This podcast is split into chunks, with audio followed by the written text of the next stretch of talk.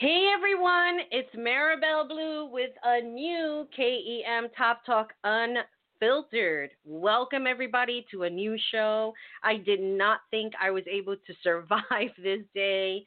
I was practically up all night.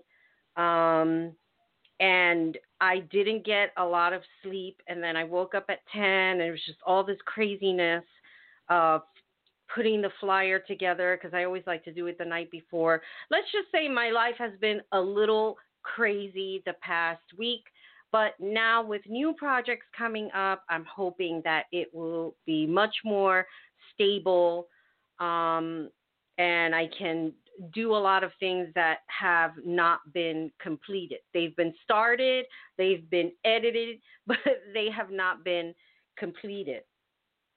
So, with all that being said, I want to make sure that I am hearing myself because I don't know why this thing doesn't load the way it's supposed to load. Um, and then we're going to put on some music and intros because at the top of the show, we're going to talk about the Shahs of Sunset and the drama that is going on there with the with the show and Okay, good. I'm like, why am I still not hearing myself? And I do hear myself.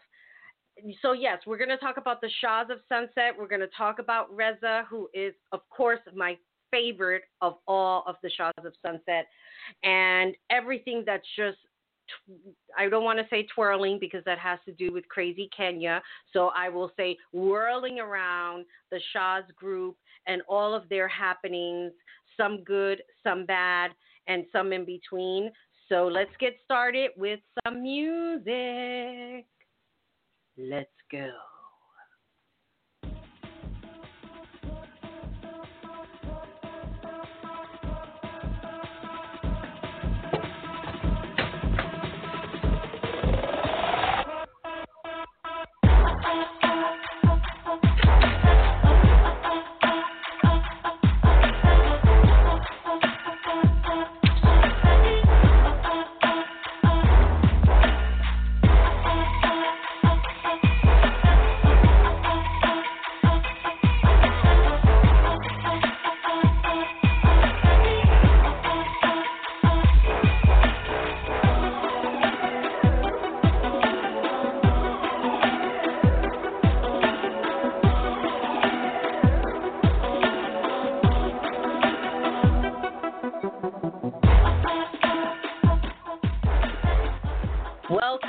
Everybody to a new Marabelle Blue Unfiltered. I am so excited. If you are not following the M Blue Unfiltered account on Twitter, please go ahead and follow that account. Um, it has nothing to do with Kinky Magazine. I just want to say that up front. It is a clean account catered to unfiltered conversations, reality TV, um, ghost hunting, which I still want to do. I may even contact somebody to revisit their happenings with the ghost hunting world and things that he's been doing, and musicians, of course. So I want to just give you a little update. I made some changes on the Marabelle Blue Unfiltered site. So if you go to marabelleblueunfiltered.com, you will, of course, see that if you want to listen to the show through there, instead of logging onto Blog Talk Radio, you can listen to it through there. And I created a new page called Unfiltered Radio Show. And on that page, it has all of the interview requests. So if you're into the paranormal, if you're into alternative beliefs like witchcraft and and things of that nature, and you want to come onto the show and discuss why or not why, but how you got into it, what was your interest in delving into magic and how you are helping other people. And then, of course, as well, other topics that I want to discuss that I feel that's super, super important. Um, of course, I have my, one of my cats here, and they have to be a pest while I'm doing my show. Um, I want to click on the link just to make sure that I don't leave anything out. So it's marabelleblueunfiltered.com forward slash unfiltered show. So here are just a short list of what we are looking for. Um, if you're a witchcraft or you delve into the tarot, if you're into alternative medicines, ghost hunters, conspiracy theorists, and then as well as YouTube influencers. So if you're a makeup artist and you started off doing YouTube, how has that changed your life? How just being on YouTube and having to record, how that changes your life? Um, I think these are things that are really important because we look at a lot of videos on YouTube, we look at a lot of what we call influencers, and we don't know who they are outside of what we see on our laptop, tablet, phone, etc. All of these devices that we use to watch our favorite YouTube YouTuber, if you will. Um, and then also, I want to delve into a lot of real life situations. So, people that have lived through challenges in relationships and how you've overcome them. And um, like I said, the whole list is there. Um, we want to hear from you. So, email me at mblueunfiltered at gmail.com. Do not be shy about being interviewed or feeling like you do not have a message. I believe that everybody has a message in one form or another.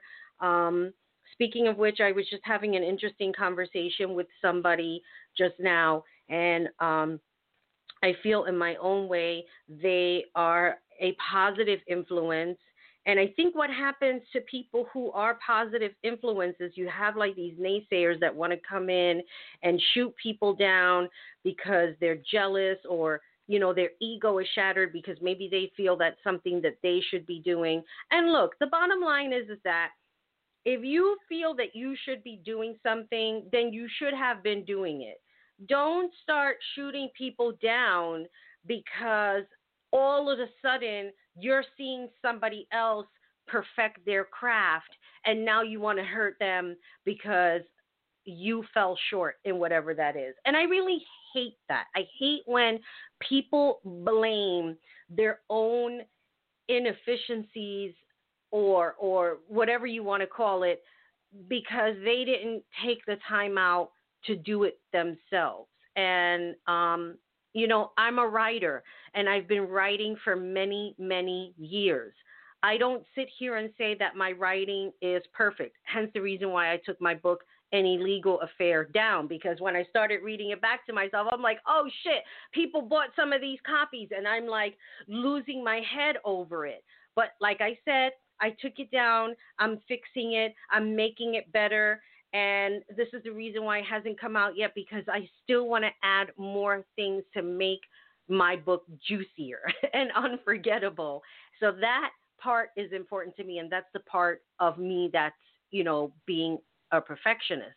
But at the end of the day, we all have our crafts, and it is our right as individuals to be able to nurture that and share that with the world. There will always be people that hate us for what we do. Today, I came out and I shared on social media the Marabelle Blue Unfiltered t shirt. I had an issue with another company. I'm not even going to say their name because they're so at the bottom of the totem pole when it comes to merchandising. They refuse to um, set up my store. They were blocking my image because they said part of an image in my image was um, possibly a copyright issue, which is bullshit. So I went somewhere else and I had a sample shirt printed up. I love the way it came out. And I definitely want to set up a store where you can go in and buy your own Marabelle Blue Unfiltered. It will not have the KEM Top Talk Presents on top just because I don't think that it's necessary. But that's just me. I think Marabelle Blue Unfiltered is a statement all within its own. And of course, when I tweet these things out, it doesn't gain any traction. People don't want to acknowledge or retweet and what have you, which, of course, for me, I feel it's rude. I support everybody just the same, with the exception of people who I feel like They try to screw me over in one form or another. And I don't support people who intentionally hurt other people in general, not just me, but just people that I know that are striving for excellence and being the best person that they can be. And then other people want to come in like mean girls, quote unquote, and then fuck other people over. You will not see me supporting people like that. End of story. So I'm very, very happy that all of these wonderful things are happening. And this is just the beginning of it you know like i said before just a little bit with with kinky magazine because i try to keep everything separated, but you know, sometimes it just can't be helped. I am working on the first Kinky Magazine Awards. Um, it will be online. It will not be at a physical location, but the hopes is that later on down the line, it can be at a physical location and we can celebrate all of our different lifestyles, um, education, everything that we teach each other, everyone who is a positive influence in this community. And like I said, when I was having uh, this conversation earlier today, and I promise after this I'm going to go to the Shahs of Sunset, I just wanted to say that, um, you know, sometimes we have to put things aside of what people are trying to do to us and focus in on what is important to us and our goals. And that is what really matters at the end of the day, that we just keep the focus of what we aspire to do. Some people aspire to be famous, and that's all well and good, but be prepared for what comes with that fame.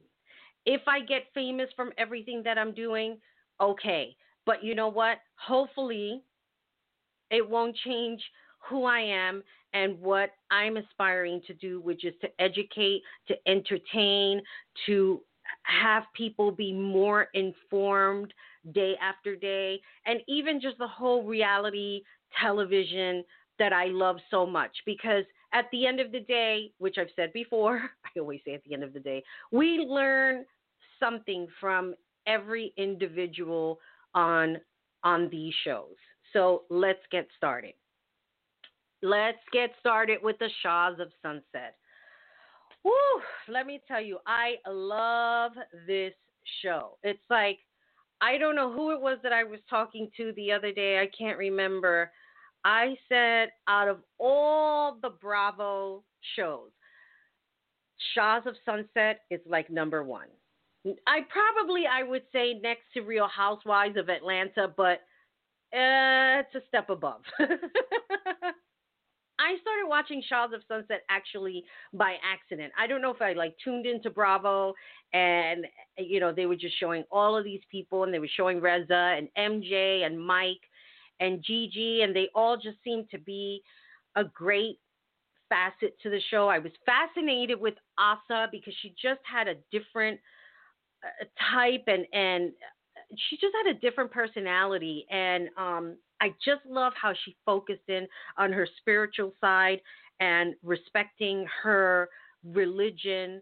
Um, I loved that Reza has the both sides of the of the Muslim Islamic faith and the Jewish faith, and how there were times that he struggled with his family, um, having both, you know, being raised on both ends, I guess, for lack of a better word. So I was intrigued immediately. And I have been watching Shahs of Sunset ever since. So this season on Shahs of Sunset, I did, like I said last week, I did give a history on uh, the Shahs of Sunset. If you look at Marabelle Blue, unfiltered.com forward slash blog, you will see, here's a little history of the Shahs of Sunset cast. Now, while I try not to bash anybody on the show because we can be all good at doing that. I know I could. I'm not even going to lie. I was um I try to be as nice and understanding as I can as I'm watching. So the situation with Reza and Adam and Destiney and MJ, it all really started out right from the beginning.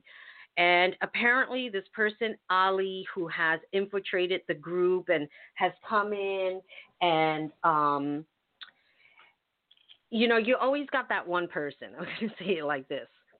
You always have that one person that just wants to come in and be there and be a part of and not with good intentions, but more like trying to fish for information so that they can go back and forth and kind of create this internal strife among people. Now, when Reza speaks, I don't, I believe everything that he's saying about every individual on the show. He speaks with a conviction and he doesn't lie about how he feels when something is going on. Now, there have been a lot of strife between him and MJ, and I look at it like this. You know, there are a lot of people saying MJ's very messy and all of this stuff. Yes, she can be messy, but I may have mentioned this last week. She has a mom who is mean. I mean, there's no other way to put it. And I think when you're growing up and you have this conflict with your mom, who should be your best friend, who should be somebody that you can talk to and be able to confide in and get, you know, feed. Um, and then you don't have that person that really stands by you and makes all these scathing comments. And this is your mother. I think that this gives MJ permission, air quotes, that she can do that with everybody else in the group. She's had problems with Gigi. She's had problems with Asa. Um, I can't recall if she's had any problems with Destiney. I can't remember off of the top of my head.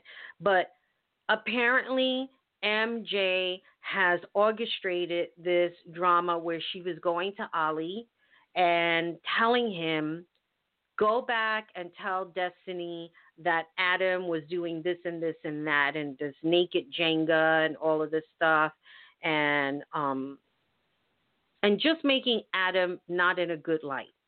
What turned off Reza when he confronted this guy was that Ali was saying that Adam was sexually harassing people. I would throw something at him too, not for nothing in this day and age with the Me Too movement that started last year, and now Harvey Weinstein was convicted from from what I remember from what I read on two counts of uh, I don't want to say what it was because I, I don't want to speak out of turn, but I know he was convicted on two counts of something. That um, that is a big accusation to make for anybody. So yeah, I mean, if I was Reza, He's lucky. Ali's lucky. He only got a drink thrown at him. I would have thrown the whole glass.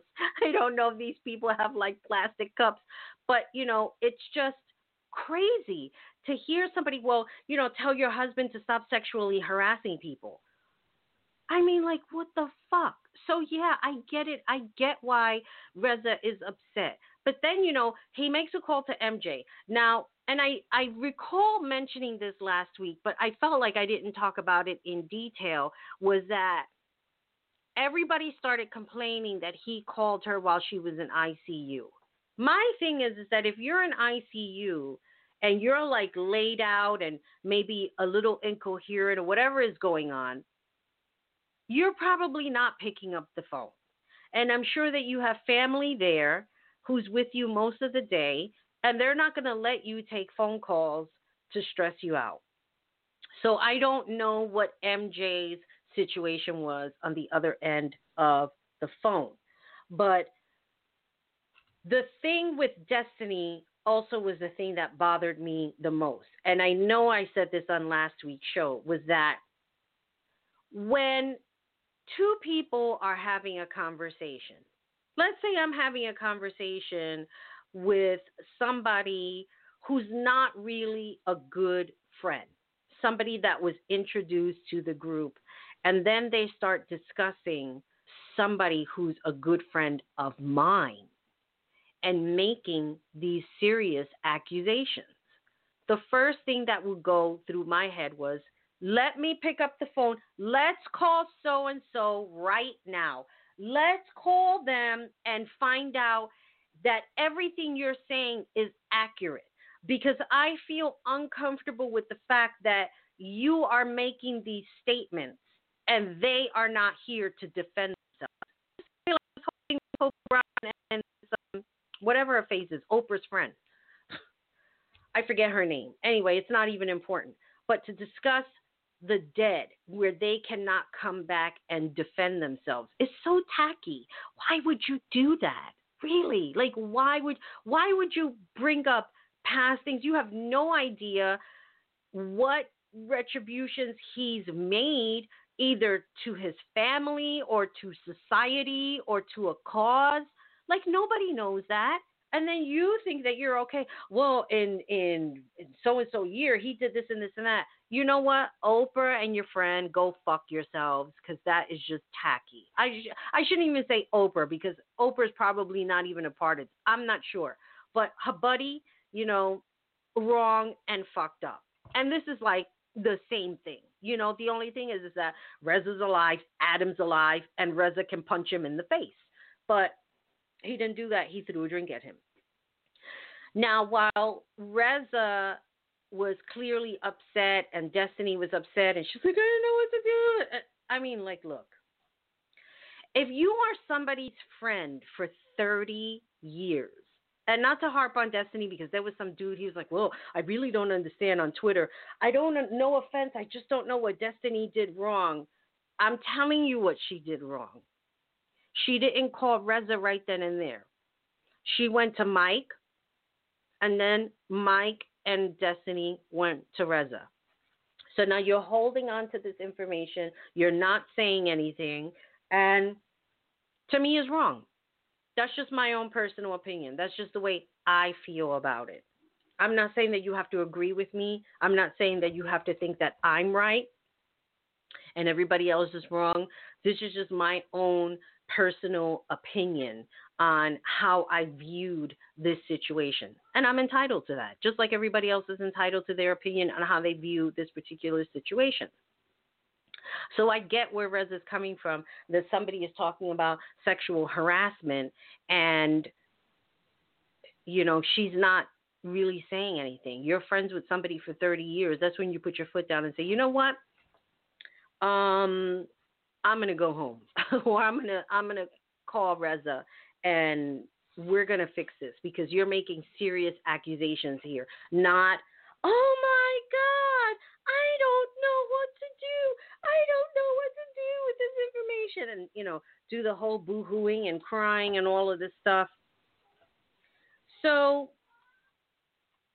in this past episode, while uh, Destiney, she gave she gave she gave uh, Reza and Adam a kumquat. It's some kind of a plant, and she wrote in the card.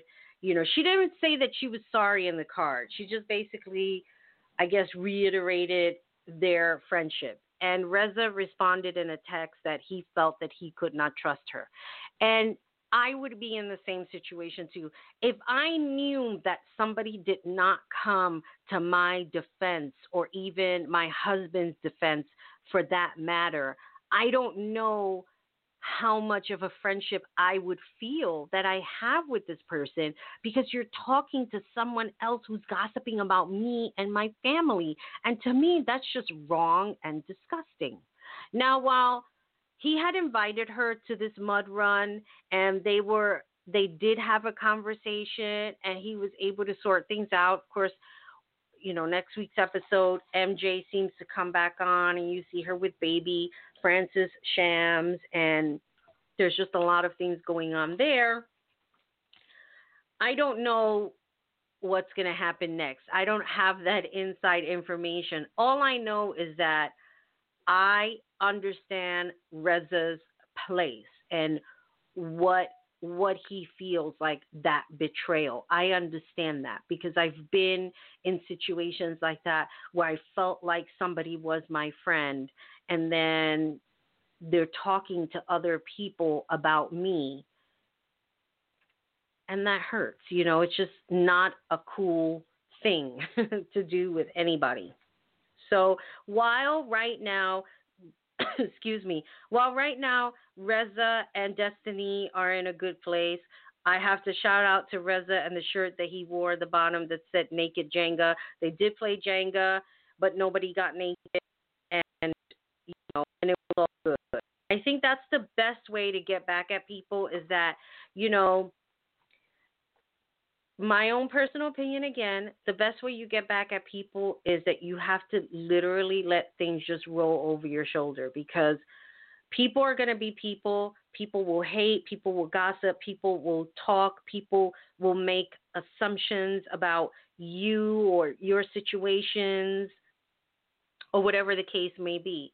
But it's all about you and how you succeed on a day to day basis, even with the tiniest of things. Don't let them see you sweat. And if something happens that you're you're not gonna be pursuing or whatever the case is, and everybody's wondering, well, what happened? Leave them wondering.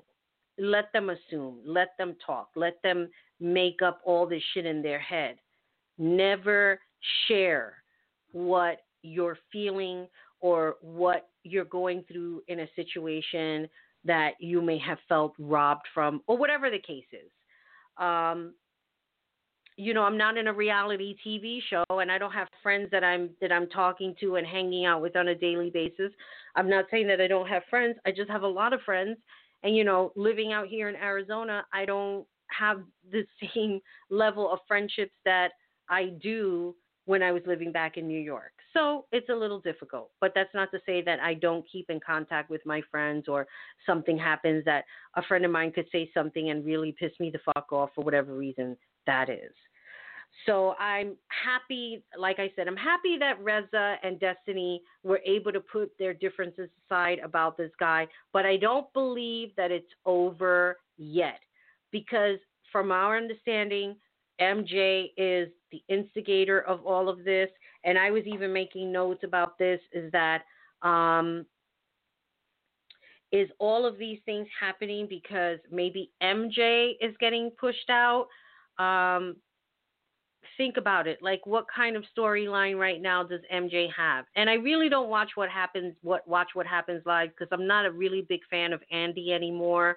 Um, I feel he's the big instigator in all of this, kind of like the producers of The Bachelor. And I have put out this tweet, I think is real, and I'm going to be talking about The Bachelor later on in the show with the um, overnight dates and things that transpired there. But I started to think, is this MJ's last season? Are we not going to see her anymore? Is it because maybe she does lack a storyline? I mean, I don't know what MJ does anymore. I thought she was in real estate when I first started watching the show. She really seemed like this powerhouse woman in the show, and now I don't see that that much anymore. And I'm not saying that, uh, you know, that she's. I don't know what I'm saying. what I'm saying is, is that she just doesn't seem like the same powerhouse woman that she had seemed to represent at the beginning of the seasons when I was first watching it.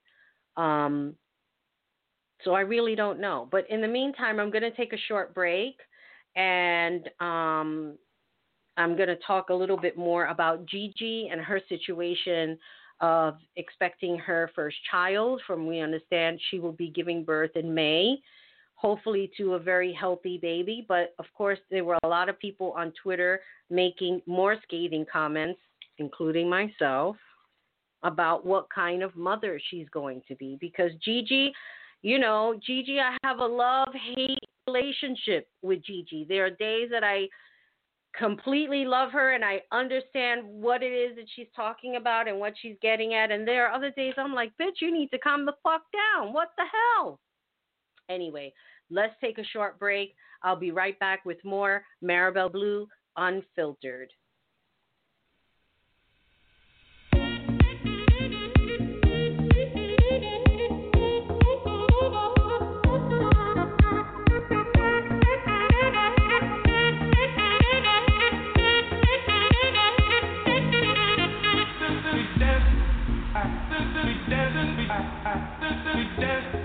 A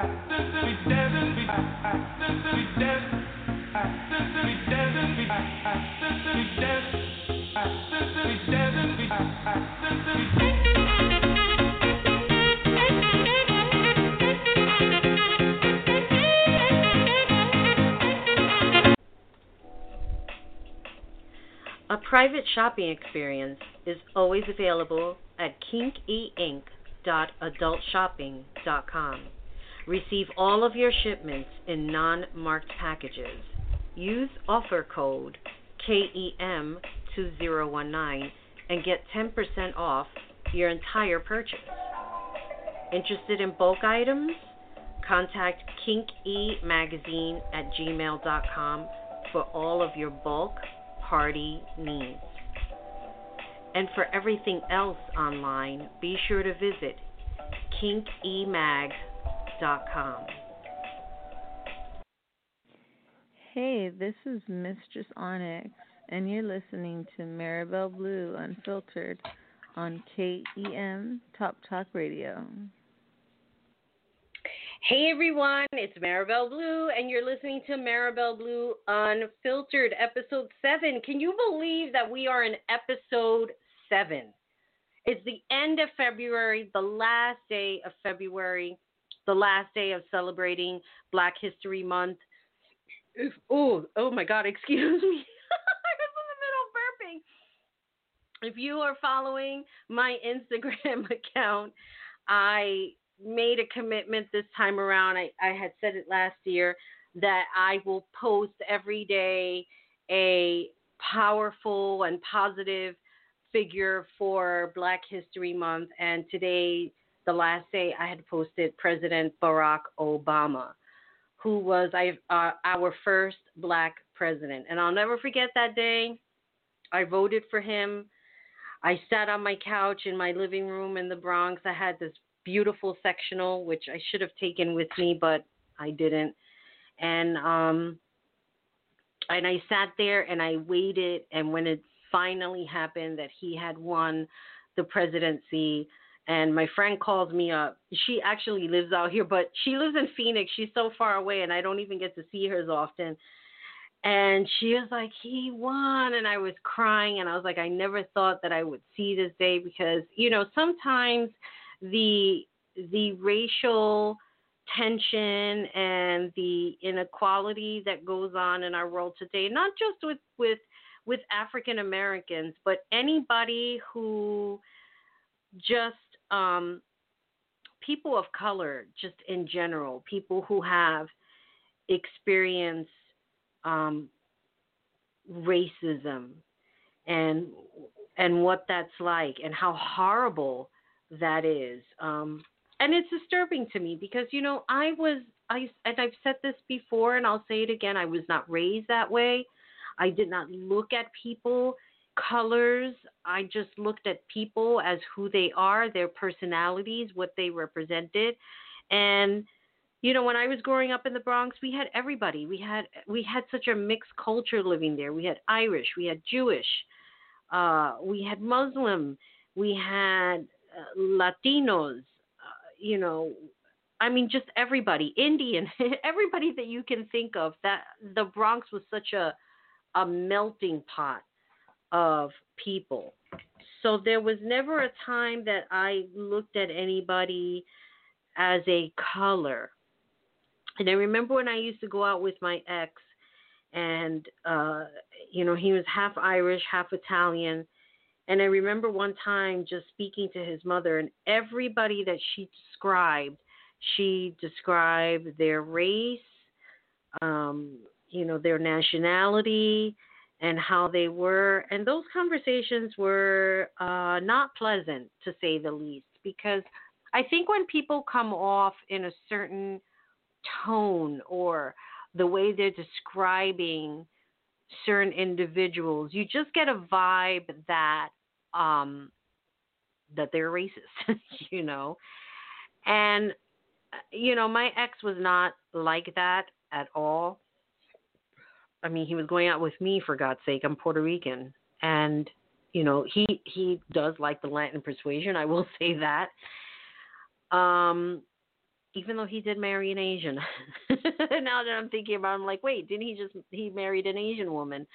Um, so yes, it was it was bizarre, and he did he did confess to me that she was a little bit on the on the racial side, and you know, um, after that, I really didn't want to. I didn't want to talk to her that much. I just don't like talking to people who have such differences of opinions about um, people's race and background and all of that stuff. I mean, it's one thing when it's comedic and you know we goof on each other and things of that nature. That's a whole other animal. But when you're talking with with this racial conviction, I have I have an issue with that. Um, and I don't like it, and it makes me feel very uncomfortable. Um, and I don't know why I brought this up, but anyway, yes, we're oh because of Black History Month. We are on our seventh episode of Marabelle Blue Unfiltered, and if you do listen to the adult side of KEM Top Talk, as you know, uh, all of the KEM Top Talk adult shows have moved to Skyhawk After Dark, and uh, with a bunch of other wonderful shows that you can find on there. Uh, my friend Leanne with Purely Purely Podcast, I think is the name of her show. Uh, you have Oralicious, A Tale of Sex. You have the the Bougie Show, Purely Woman. I'm sorry, Purely Woman. Two girls, one mic. So there's all these wonderful shows on Skyhawk After Dark. And if you go to to Kink E Mag, you will find a link there for Skyhawk After Dark, and you will be able to see all of those shows and click on it to hear and and enjoy yourself. And of course, it's on Anchor FM, it's on Spotify, so you can hear all of my shows on there. I interviewed Caitlin Bailey um, on the last episode, and she talked about decriminalizing sexual sex work, not sexual sex work, and the bills and and the things that she's going through, um, attending different meetings, etc. I know I'm saying it wrong. I I don't want to say Senate, but it's it's just it's just a lot of information um, that she discusses, and she told us uh, uh, a story that really just broke my heart. That just makes me think of the safety of women who get into any type of sex work, and we also have to remember that we can't control other people's bodies and what they decide to do with it. I know a lot of people when they think sex work, they think prostitution. You know, sex work is an array. It goes across the board of other than of other of other types of of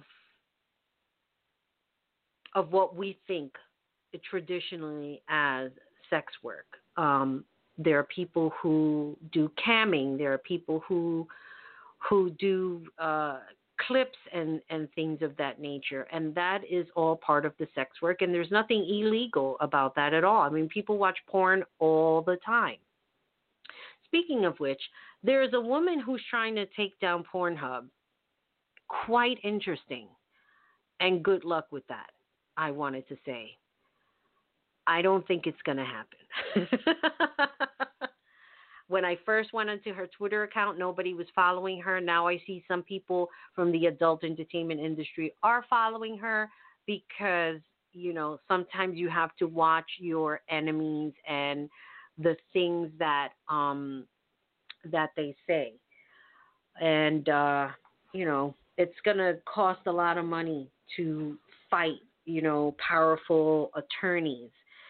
I'm not saying that what she has put out is incorrect. There are some things that may have been on Pornhub that is unacceptable. My own personal opinion again. Uh, anything that's child related is unacceptable. And if you're a person who enjoys shit like that, then let me not say it, but I think people who know Ms. Blue very well know how I feel about pedophiles. I don't like them, and uh, they should not be among the living. So, if you are on Pornhub looking at that shit, something is wrong with you. So I understand the woman's point of view of what she's trying to get at with uh, finding some type of regulation because again that is unacceptable. But to say that you are going to take down a whole industry is unrealistic. I always say choose your battles wisely. I think a lot of people get lost in the shuffle of what they feel they need to fight for and sometimes we dedicate ourselves to a cause that may not be worth fighting for.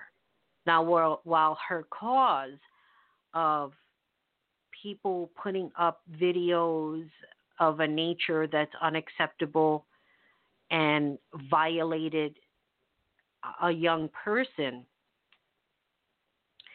the thing is, is that can't just say, well, this incident happened, so I'm going to take down the whole organization. Be careful how you say things. Be careful because you don't know who is on the other side ready to take you down. And I'm not talking about like physical harm, I'm talking about that whatever business that you're in, whatever it is that you're pursuing, how your reputation will be affected as a result of that. So that's all I'm going to say on that. I just wanted to make it clear that what I find, you know, if this thing was on Pornhub, unacceptable. I agree with that. You should not have things on there that that has to do with a with a teenager, a young teenager who is still considered a child. You're fucking sick for doing that. But porn as a whole, women and men who choose to be in this industry um, should not have their livelihoods affected because of it. So, getting back to the Shahs of Sunset. You're like, wait, you just jumped from one subject to another. So Gigi has been doing this whole IVF treatment with much success. She was trying to get her uterine lining thicker because in order for you to carry a child, your uterine lining has to be much thicker than thinner because then there won't be anything to hold the baby. So congratulations to Gigi. Her lining thickened and she is with child because like I said before, she is expected to be uh, to she's due in May. Hopefully not on my birthday. somebody I couldn't stand, I'm not saying I can't stand Gigi, but somebody I couldn't stand got married on my birthday and now I think they're they're getting a divorce. So I'm glad. No more celebration with that. it's like my my birthday was almost ruined. So I think one of the things that I wanted to discuss with Gigi being with child is that a lot of people had a lot of comments to make on her being a mom because we all know that Gigi likes to smoke a lot of weed. Now, I do not smoke or drink anything because I had those things taken away from me 29 years ago. Well, almost 29 years ago. June will be 29. With all that being said, I don't begrudge anybody if they want to drink, smoke, or what have you. Um, but when you're doing it to an extreme that um,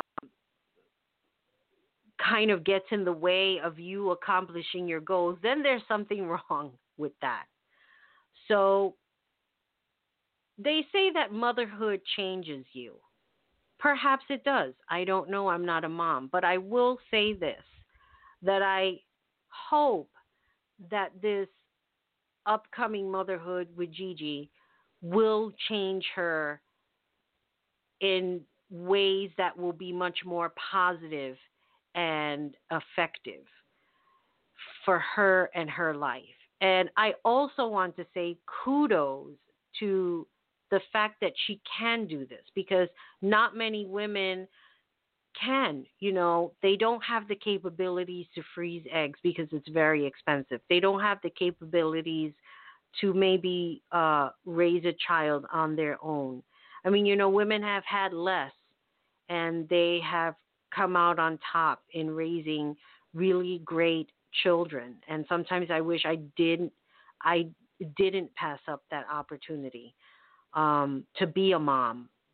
And what kind of a mom I could have been, like who knows? But congratulations to Gigi, and uh, I pray that you will have a healthy baby. So good for her.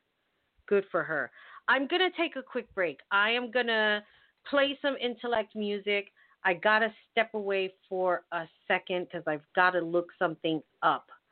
But I will be right back with more unfiltered because I want to talk about The Bachelor and what happened this week. So we are going to get more unfiltered. I will be right back.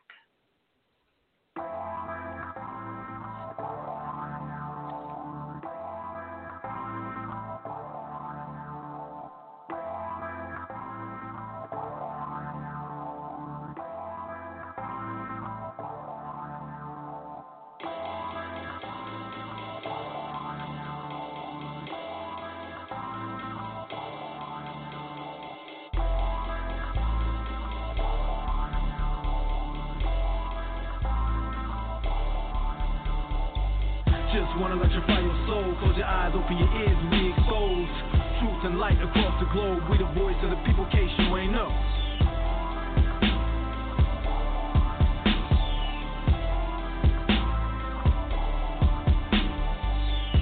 I wanna look through some better optics. Not money, but I wanna be a street prophet. Think and take a trip to the Baltic. Show them that Americans are the ones toxic. Just the president's the only one psychotic. Till the world turns off, it's like gothics on the verge of catastrophic. What happened to the logic? The world's so chaotic. Think I wanna move out to the tropics. Am I wrong right now if I change topic? Racism got so chronic. With the ignorant, with skin color agnostic. Then we can share true knowledge. Till then, I'ma look up at the sky, cosmic. Like I'm from another world, adopted. Those in my inner circle hate, so I'm caustic. When I think about it, all it makes me so nauseous. All I wanna do is see my team prosper. Why they view so acute, myopic. It's on me to get them straight orthodontic. As the clock tick ticks, I get autic. But I gotta expand synoptic. Cause they flow drip drip like a faucet. Brainstorm, flash flood when my thoughts hit. Just wanna electrify your soul. Close your eyes, open your ears, and we expose truth and light across the globe. We the voice of the people, case you ain't know. Case who ain't know, case you ain't know. Case who ain't know, case they ain't know. In case you ain't know, in case they ain't know. In case you ain't know. Man, I know. Just wanna electrify your soul. Close your eyes, open your ears, and we expose truth and light across the globe. We the voice of the people, case you ain't know. Case who ain't know, case you ain't know. Case who ain't know, case they ain't know. In case you ain't know, in case they ain't know. In case you ain't know. Shh, Man, I know. 1997 when I entered the game. 201998 and changed. I was a young DJ, spinning vinyl, double mixtapes, packing up my backpack, skipping finals. Now everybody obsessed with money and fame, and you rarely hear a record expressing funny or pain. Instead, people are choosing the crummiest lane, choosing to turn a blind eye on corruption and shame. Half the world's under the curse while we levitate and meditate, overcoming knowing our worth. The power of positive thinking. We shower the earth with gems, creating, manifesting greatness. I might not be the first to say this, but I wanna be the best at my creation. Put me on your playlist. Intellect and E, Smitty spitting the basics. Over vintage beats, relinquishing the origins of the culture. You don't have to say shit cause you a vulture. And I'm a revolutionary. And I'ma handle the biz from the label to the fiduciary. The results are in. Not guilty for telling the truth. My prediction is we will recoup the earth. And I know this cause I'm a true visionary. Just wanna electrify your soul. Close your eyes, open your ears, and we expose truth and light across the globe. We the voice of the people, case you ain't know. Case who ain't know, case you ain't know. Case who ain't know, case they ain't know. In case you ain't know, in case they ain't know. In case you ain't know. Man, I know. Just wanna let you electrify your soul. Close your eyes, open your ears, and we expose truth and light across the globe. We the voice of the people, case you ain't know. Case who ain't know, case you ain't know. Case who ain't know, case they ain't know. In case you ain't know, in case they ain't know. In case you ain't know. Man, I know.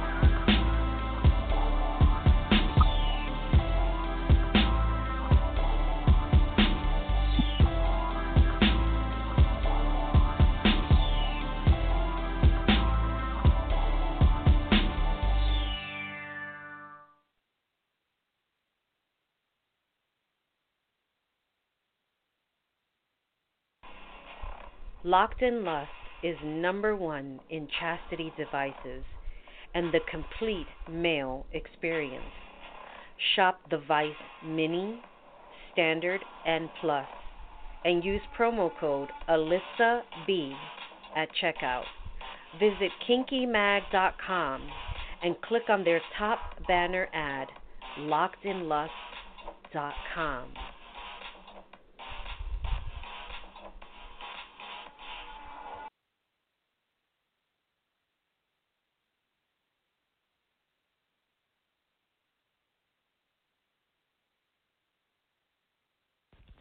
Hey, this is Bus Pimp, and you're listening to Marabelle Blue Unfiltered on KEM Top Talk Radio. Hey everyone, I am back. I am so sorry about that, but I literally had to tend to something, and thank goodness for Intellect and his song that it gives me enough time to take care of what I needed to take care of. So, with all that being said, I left off with congratulating Gigi on um, her IVF success and that she's going to be a mom and hopefully she will be the best mom that she can be. I wanted to talk a little bit about Nima because I have concerns over his his presence on the show. Nima came in last season. He had a girlfriend, but for some reason he was taken by Gigi and basically ruined his relationship because he quote unquote almost kissed somebody else. And that ended his relationship with his girlfriend. And i didn't even know this but apparently his girlfriend is still around. Well she's not his girlfriend anymore. It's his ex-girlfriend but they work together.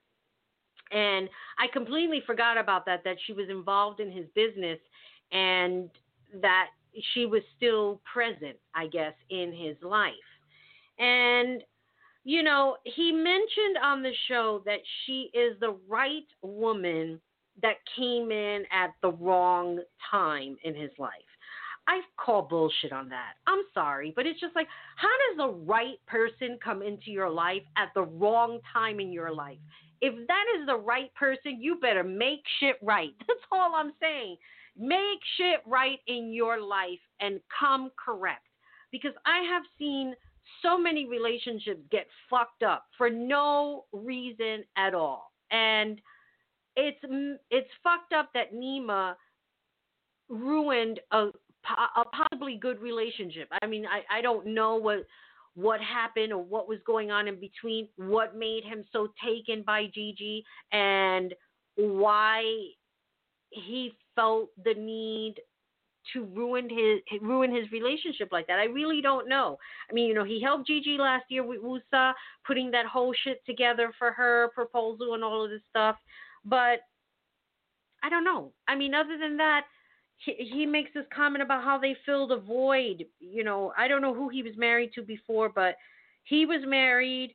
He hired the ex girlfriend as an assistant. She wasn't a girlfriend at the time. I forget her name but he hired her as his assistant. A year had gone by after his divorce, and he felt like he needed to date. He asked his assistant out, and a relationship flourished from there. Shit happens, you know. You can't, you can't like not take away what the heart wants. Apparently, he had an attraction to his assistant, and then they started working together. I'm saying this because I, I have my own personal experience with being an assistant and working with somebody that I was attracted to, and I think he was attracted to me too. The only thing is, he took the easy way out. I had to drink some of my Diet Coke after saying that. So, if you're listening, there's no shame in your game. I just, I'm just saying because I am single and free and have been for most of the time that I've been living out here because I know the other one is listening too. That's a whole a whole other hot mess. Oh my goodness. Somebody tells me last night, you live a very interesting life. And I said, I may live an interesting life, but there are some things I just don't want want to be a part of. I really don't. But I'll get into that later later on in the show. So, yeah, I mean, Nima, who knows what's going to transpire later on this season. I mean, we're only in the second episode of Shahs of Sunset. There's a lot to be unfolded. We have Mike. Let's talk a little bit about Mike really quick. He has a new girlfriend named Paulina. He's in love with her. She's planning their wedding. He hasn't even asked her. I mean, Mike, I love Mike. I think Mike is the person that that not keeps the group together, but I guess keeps it real in some sort of way. And I love when him and Reza are together and they're collaborating and, you know, and they're friends. I love all of that. What I think is disappointing is that Mike just hasn't been good in the relationship area. And look, you know what? I'm disappointed too in myself. it's just like I haven't been good in the relationship area either. So I get it. But I'm not also a person who jumps from one relationship to another talking about how I love this person and they're the right person for me and all of this stuff. And then, you know, and then all of a sudden, like at the last minute, I bail out or I go and cheat or whatever the situation is because we all know that Mike was married to Jessica. She converted to Judaism for him. They got married and he cheated on her. And to me, I mean, that hurt me. It's like, how could you do something like that? You had a really great woman. But again, this is everything that we are seeing on TV. It is edited for television. So we're seeing a bird's eye view of this cast.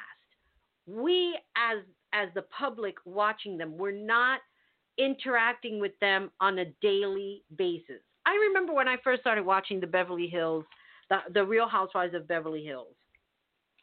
I wanted it so bad that I felt I was one of them.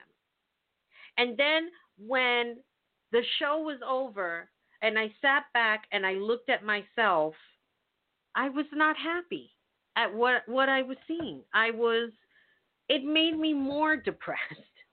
I'm like, damn, I'm watching these women. Why can't I be like that? Why can't I have that? And all this why, why, why, instead of getting up and just doing it. Because there were so many things that I was doing before this. I was one of the early YouTube people. I was on YouTube and I would just turn on, you know, my video camera that came with my laptop and I would – video myself and talk about all of these different early on reality TV shows and The Bachelor and all of that good stuff. And then one day I got depressed and I stopped. And the world kept going on, you know, and I can't be angry about that and say, oh, you know, like, why am I not there? I'm getting there. There's no reason for me to be angry when I can still do it. And you know, with Mike, I think that he just keeps trying. But I think sometimes when it comes to relationships, you got to try but tread with caution. You can't just believe that every person that you meet is like the right and perfect person. Now, she seems that way. She has a child from another relationship. I don't know what her situation is, but she's pretty pushy. I would say that much. She's a little bit pushy. Like I said, you know, she's planning weddings and all of that stuff. And Mike has a lot to prove. He is in a situation now where he has uh, uh, him and his brothers, I believe they own some kind of a building. They're going to tear it down and uh, build something else, I think something taller. And the parents are concerned can Mike make a commitment and project manage this building being built and getting into real estate? Being that his brothers, I think they're both dentists, they're both very successful in their own right. And Mike has kind of been all over the place. You know, he was doing shoes, he was, you know, doing other things, real estate. He was trying to do real estate with Reza. I mean, there was just a whole bunch of stuff that that he got into and never really flourished or make a made a, a real commitment. So we'll see what happens. That's just another that's just another thing in in the making. Um, and I I think I'm just gonna end it with with this that um yeah, I'm just going to end it with this. It's you know, more will be revealed next week. MJ comes back and you know, we get to see the baby. Um, I don't know what the situation is because if you've seen the coming attractions, you will see Tommy, MJ's husband, going to Reza's house and throwing things and and breaking things. So there's a lot going on in the Shah's world. And uh, and I'm looking forward to it. Reza, keep doing you, keep being fabulous. I love you. And now we have to move on to the next show. I want to talk a little bit about Project Runway because I'm a little disturbed by one of the designers. And I brought this up last week on last week's show. So there's a, a, a designer, his name is Sergio, and he has really this ridiculous, distorted sense of view of trying to combine politics with his fashion statements so much ridiculousness that last week he made a comment, or the week before. I, I know I talked about it last week, but he had made a comment in one of the episodes that um, I think it was two weeks ago that the 1950s was a great time for America. And he said this in front of one of the judges who is African American, and she found that insulting, rightly so. Anybody knows how the 1950s were. we all know that quote unquote colored people had separate entrances. They had to drink from separate fountains. They had to go to separate schools. Couldn't converge with the white man. And this stupid ass designer, he's talking about how America was great in the 1950s. His ass should have been eliminated just for that. Who says that? Who says that? This dummy over here. Okay? And then this is what kills me is that this designer is a gay man. What do you think they were doing to gay people in the 1950s. And you want to sit there and talk about how America was great in the 1950s. Use a fucking asshole. For real. This is what makes me sick about people. If you're going to talk history, you better know what the fuck you're talking about. Don't come out of left field by whatever you found on Google Images. It don't work that way maybe taking a college course here or two about American history normally helps. Maybe going to the library. I mean, shit, they're in New York. They got that big ass library on Fifth Avenue across. The, well, they're not. They're not uh, staying in in in Midtown Manhattan. So I, I was going to say across the street because they used to do the filming there on Seventh Avenue, which is also considered Fashion Avenue in the 40s. But you have the library there on 40th Street and Fifth Avenue. Hey, let me tell you something. I haven't. I have. I left New York four years ago, but that's my home. I was born and raised there. I know where everything is. Okay, so to say something so stupid like that, low class. But needless to say, why? Why is he there? Moving on next to Victoria. She's another designer who is constantly in distress week after week. And she ends up making the same thing week after week. And while some of the judges are getting tired of what they're seeing week after week, they seem to keep her week after week. Last week, nobody got eliminated. It was an Olympic challenge, and um, it was for the disabled people. So you had a girl who had one leg and the other leg was um, a prosthetic. You had one woman in a wheelchair, but then also not others were disabled. Some of them were really like super tall. And sometimes when you're big and tall and you're athletic, you find you have trouble finding clothes that will fit you and fit your physique. And there was one woman, she wanted this dress. I don't even know why she wanted it. She must have seen it somewhere. Maybe she thought she was going to look good in it. But this is what killed me with the judges. They sat there and they talked about each person's design while they were there and said nothing bad. And they're like, okay, well, we're going to have a conversation with the designers. So thank you for coming and all of this stuff. And they just ripped everybody, mostly everybody, to shreds, with the exception of this woman, Nancy, who's on there. And, you know, I have to say, I think that Nancy was a little over the top for me. I just felt that her affection to the person that she had, she had a person in a wheelchair, and she did a beautiful design for her. But it was just, oh my God, you know, she's clapping and she's cheering. I mean, it's like, come on, bitch. You have friends that are in wheelchairs that you're carrying on like this, that you care so much. Are you part of some kind of charitable organization? You're helping out who are disabled? I have not heard her once say anything about that. And then here we have this challenge, and she's just like over the top, practically doing fucking cartwheels. And you expect me to believe that you care?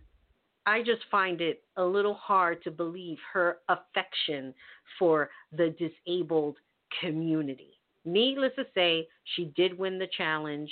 She did make something nice for the woman who was in a wheelchair, and I commend her for that but I also thought that she was phony. And then when Victoria found out that nobody was going home, she put a face.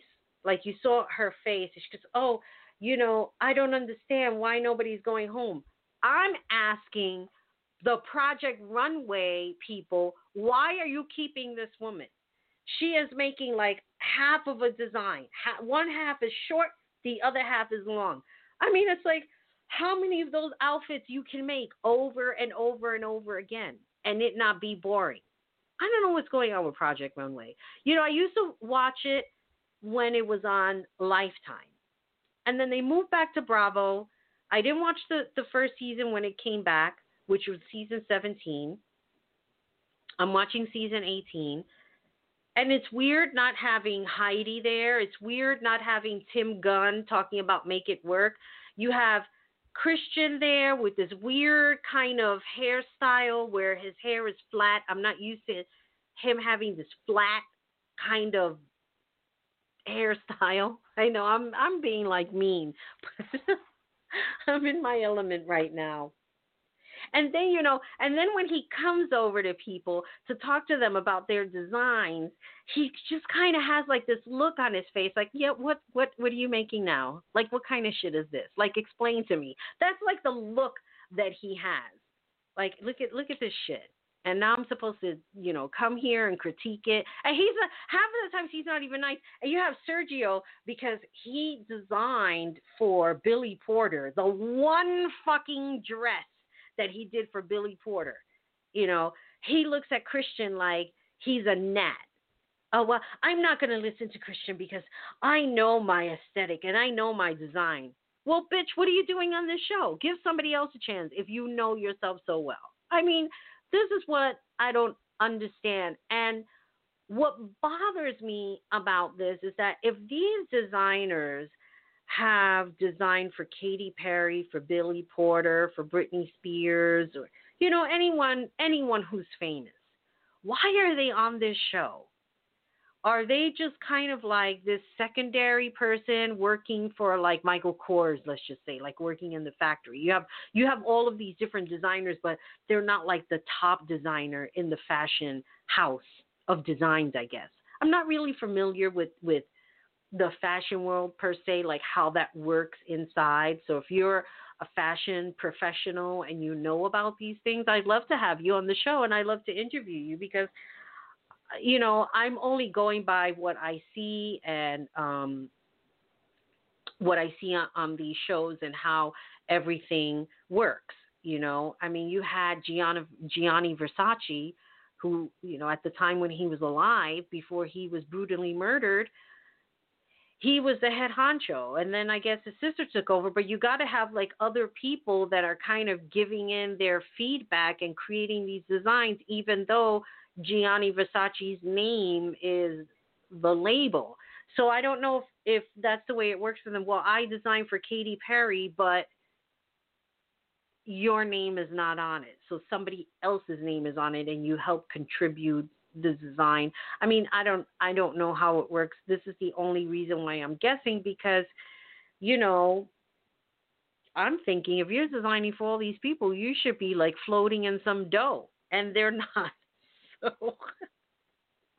I just wish Sergio would shut up. What's the unfortunate thing is that you know that he's going to be one of the top 3. I was just finishing up this last episode, so I don't know what happens but uh, I'm almost finished with it. I had to take a an important call, and and I was like, you know, this this can wait, you know, because I always try to make myself available to people who need to talk and who need to reach out to me, and to me that's that's important. That's what you know makes the makes the difference in in everything that I do in my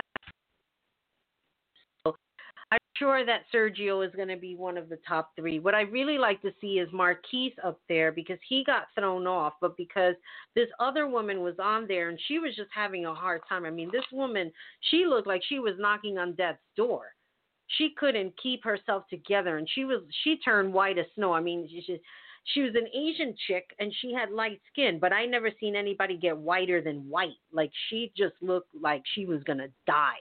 And I think, you know, when you go on these shows, especially like a show like Project Runway, eh, I don't know how much sleep anybody is getting, but basically you're creating, you have a one day challenge or you have two day challenges and you have to make an outfit. It's not like you have time, you know, for like a two hour break, you know, when those two hours you could be completing your design. So kudos to people who go on these shows and really sacrifice their life to do all of this. But then I really hate when you have people like Sergio who sit there, well, I don't need to listen to these comments. I think the judges are afraid of me and afraid of who I am. Ain't nobody fucking afraid of your stupid ass. Come on. Get a grip on yourself. He reminds me of some people on Twitter. Oh, you know, I I am just who I am and and I'm, you know, famous and I'm gonna be famous. Famous for what? What are you doing? you know, it's just like I'm so clueless about that. I'm clueless. What are you famous for? What do you want to be famous for? What are you doing? No answer. I get no answer whatsoever. None. You want to tear people down, but then you yourself have nothing to show for it. Nothing.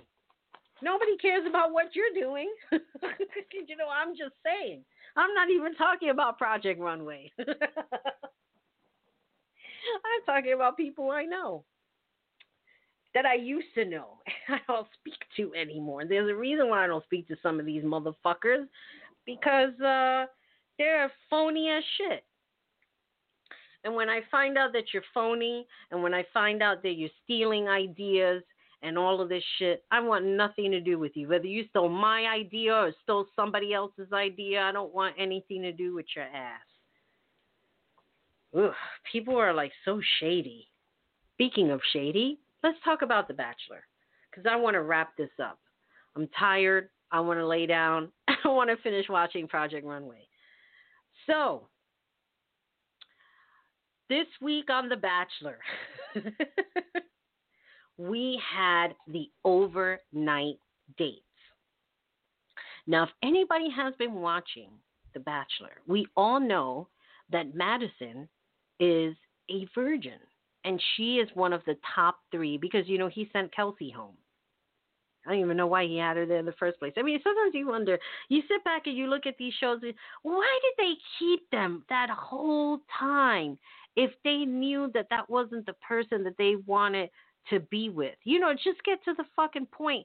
Stop lingering around and and and carrying on with these people and meeting their family, and then all of a sudden you're kicking them to the curb. And they were like, "Well, I don't understand what happened." And I'm on the other end of the TV talking about, "I don't understand what happened either. Like, why the fuck you kept them for?" You went to the family to have a free fucking meal. And then, you know, I have to say with the hometown dates, let me just talk a little bit about the hometown dates. They are so staged. When was the last time I brought somebody home to my my parents? Well, my parents came here and somebody was already here. So let's not talk about that because that's not even a good example. that's an example of chaos and insanity.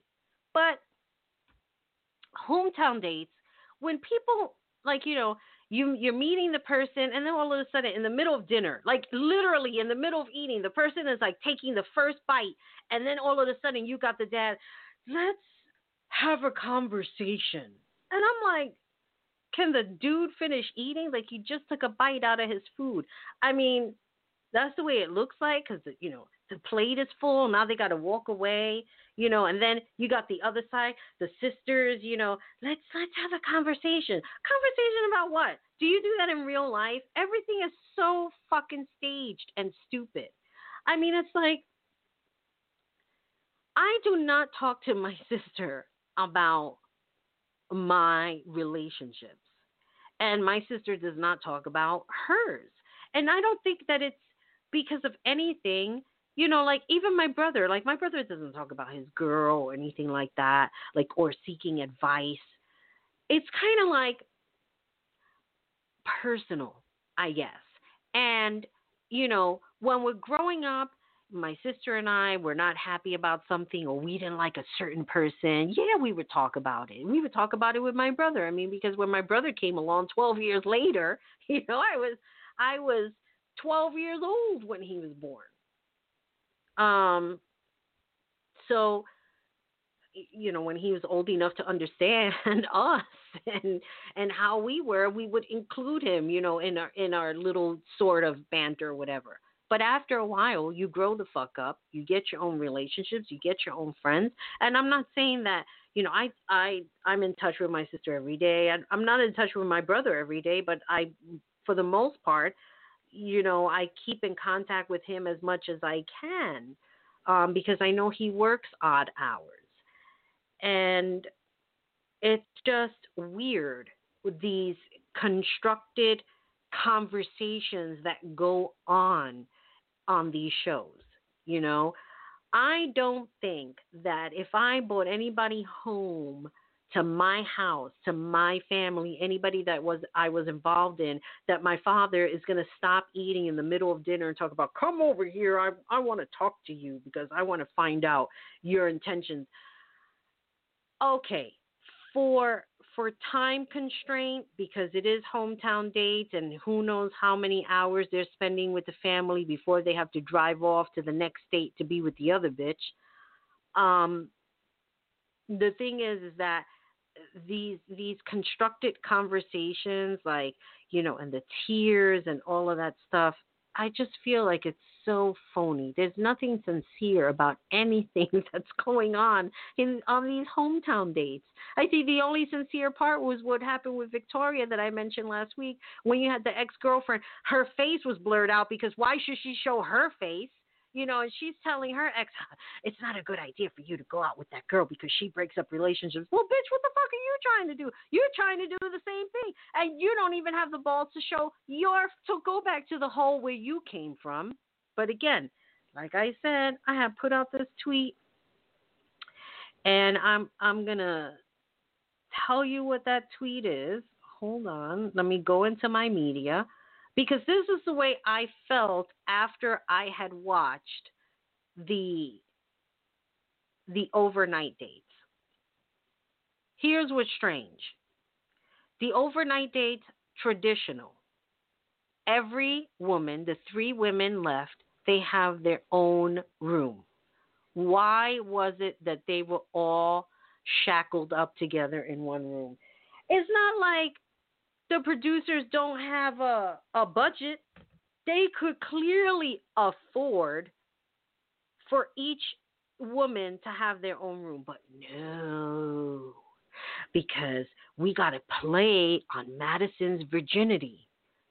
So we got to get her reactions watching her go out on a date with Hannah Spoiled Ann. And then the next day, Victoria. Now, by then, the third day, the girl is all fucked up. Because now she doesn't know he spent the night with the first bitch, then he spent the night with the second one. Come on now. How are you going to toy with somebody's feelings like that? Okay, I don't agree with her radicalized Christianity bullshit. That's my own personal opinion. But to fuck with somebody like that, watching her see one woman go off on a date and then watching her come back the next day and then watching the the other one leave the same day so that she can come back the next night. Now, you know, he done banged them two women. Sometimes I get a little something because I hang out with some people. That's some fucked up shit. Let me tell you. Maybe I'm watching too much Real Housewives of Atlanta because I love that show. But let me tell you, that is some fucked up shit. So I tweeted this out. The contestants of The Bachelor have become a band of puppets for the producers to toy with. And we, as the viewers, get to watch everyone's self esteem get knocked down. Let me tell you, there are some people. I mean, this tweet, I would have to go into my account because I'm reading it from my Marabelle Blue account. Um, but I would have to go inside my account. But this tweet was viewed. I'm going to tell you in a minute. And I don't, I don't know if, if that means anything, but um, it had over 5,800 impressions, whatever that means, times how many people saw this on Twitter. There was some interaction with that tweet. But I think everybody had the genuine concern or the the the same consensus of why were the three women all in one room? Well, we all know why they were all in one room because they the producers wanted to fuck with this woman. Would have made it worse to um have her by herself? No. I mean, would would would she probably still be in some form of distress? Maybe, but you know, um, the fact is is that I think it was taken a little too far to do that. When she finally had her date with Peter, that's when she comes out and tells him, you know, um, that I'm trying to remember. Did she tell him on the night that she didn't want women to be intimate? She didn't want him to be intimate with the women, or did she tell him? I can't recall, but anyway, long story short, he did confess to her that he was intimate with the both of them, and she got up and she walked out, and you know he hugged her and he said he didn't want her to go now, of course, now this all stems from the speculation of why the mother was crying. This is what love stories are made out of. Bring her home to us. It's so fucking over the top. I mean, it's like, oh my God. I'm saying to myself, does anybody live like this in real life? Do you have parents that when you when you want to be with somebody else, do they cry to you and say, no, be with the other person because we love them. This is what love stories are made out of. I don't fucking know. I don't. My parents don't do that. I mean, if anything, they opened up my eyes to the last asshole I was with. I didn't want to see it in the beginning, but eventually, when he was gone, I did, and thank goodness for that.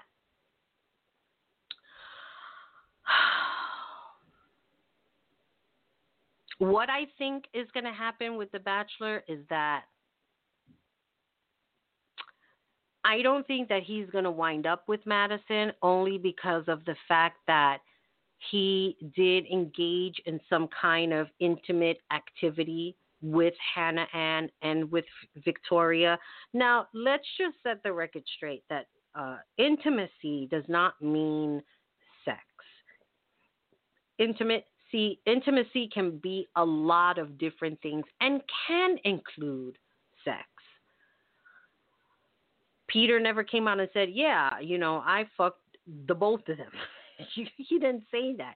He just basically said that he was intimate with them, and she took it as that there was a sexual contact between Hannah Ann and Victoria, and she was affected by that. But my other thing is here's the flip side to that, and I think I said this last week. You knew exactly what show you were coming on. You knew exactly what happens when these overnight dates come about. To give somebody some type of an ultimatum, what if she was the first one? And then he still ended up doing it with, with the other two girls. Would it have made a difference? Would it have made a difference if she was the last one standing and he puts a ring on her finger and then she's watching the shit back because it's not like she's not going to watch it back. Who doesn't want to sit down and watch how the whole relationship flourished and played out? And then she dumps him, finding out that he was intimate with both Victoria and Hannah Spoiled Ann. So at the end of the day, it still wouldn't have made a difference. And to give an ultimatum and say, well, I cannot be with you if you are going to be with somebody else. Girlfriend, get it together. What do you think they're doing in Bachelor in Paradise? What you're not seeing off camera, you know they're finding a spot on the beach and they are getting it on.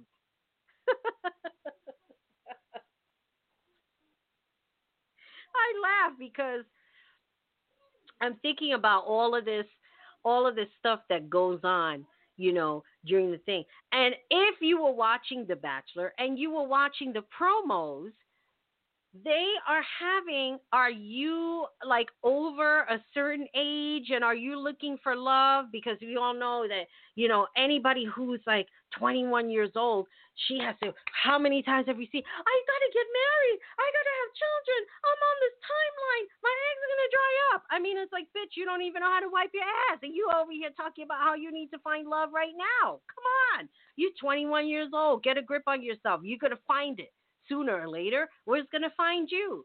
Give it time. Oh, God. And now you have, if you're over, you know, seniors for love or whatever. And what constitutes a senior? That's what I want to know. Is is it over 50? Huh?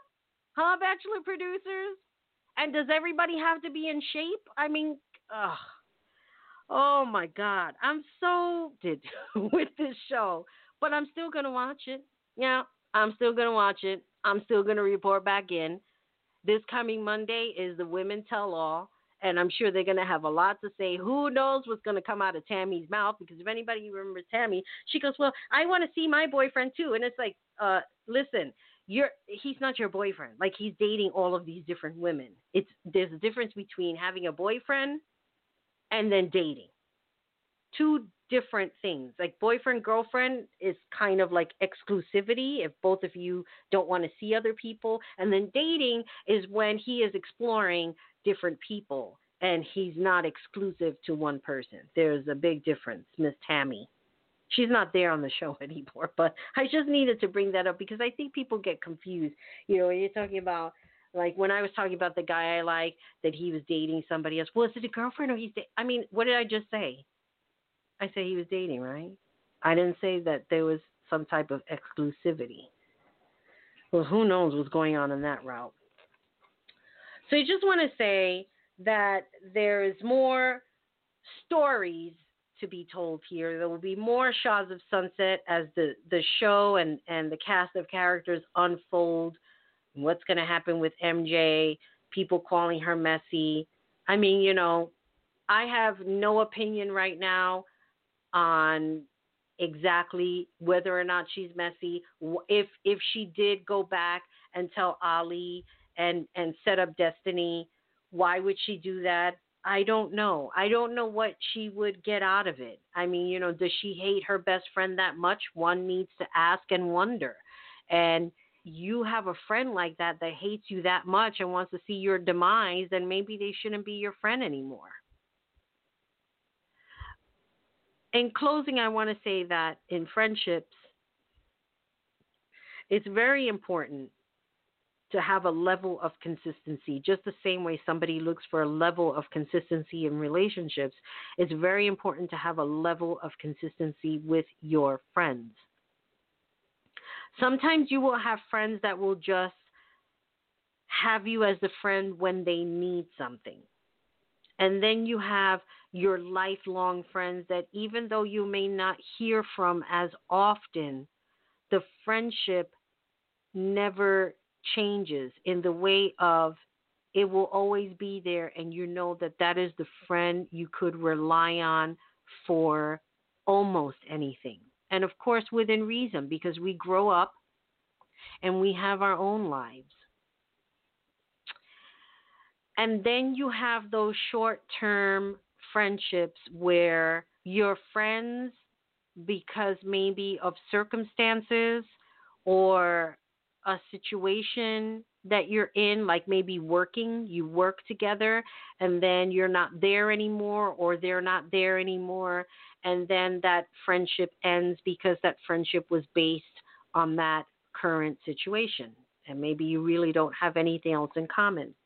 I was lucky to to not only still keep in touch with my childhood friends, but also that friends that I, that I've made with back in in this law firm that I was working for that I'm still friends with today. I mean, we're talking about a long time ago, and um, and our friendships grew. While they may not be the immediate people that I would go to if something happened or I needed something, because I would feel more comfortable going to maybe a really good friend of mine that I know I could rely on.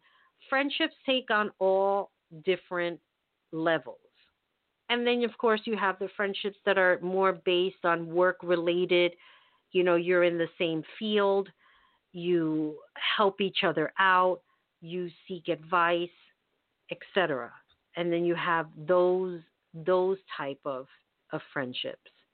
And um i look at it like this. When somebody is just there for the mere fact of what they can get from you and then turn around and leave you for whatever reason that is, or chastise you, or try and make you look bad, those are not real friends. Those are people who are only after themselves. Those are what I call the self fulfilling, egotistical people that um, that really don't care about anybody. It makes you wonder what kind of relationships they have with their significant others.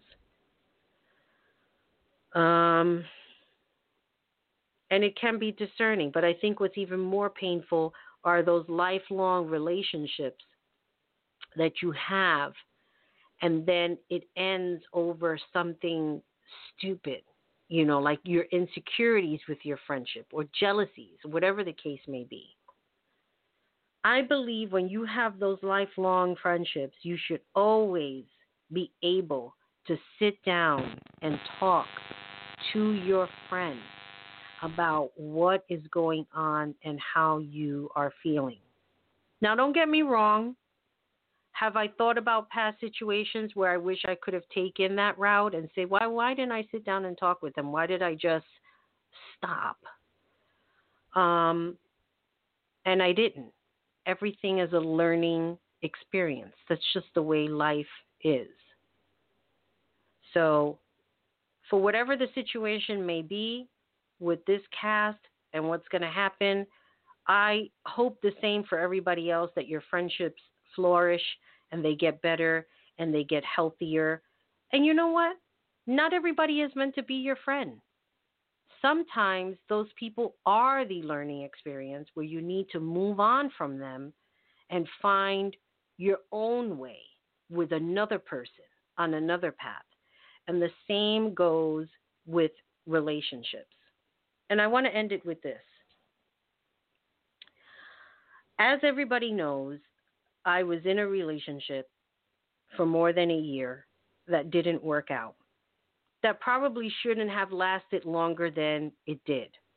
And apparently, this person has been, I guess, following my social media and listening to the shows and and um, making, I guess, assumptions and um, and just trying to play different routes to gain my sympathy.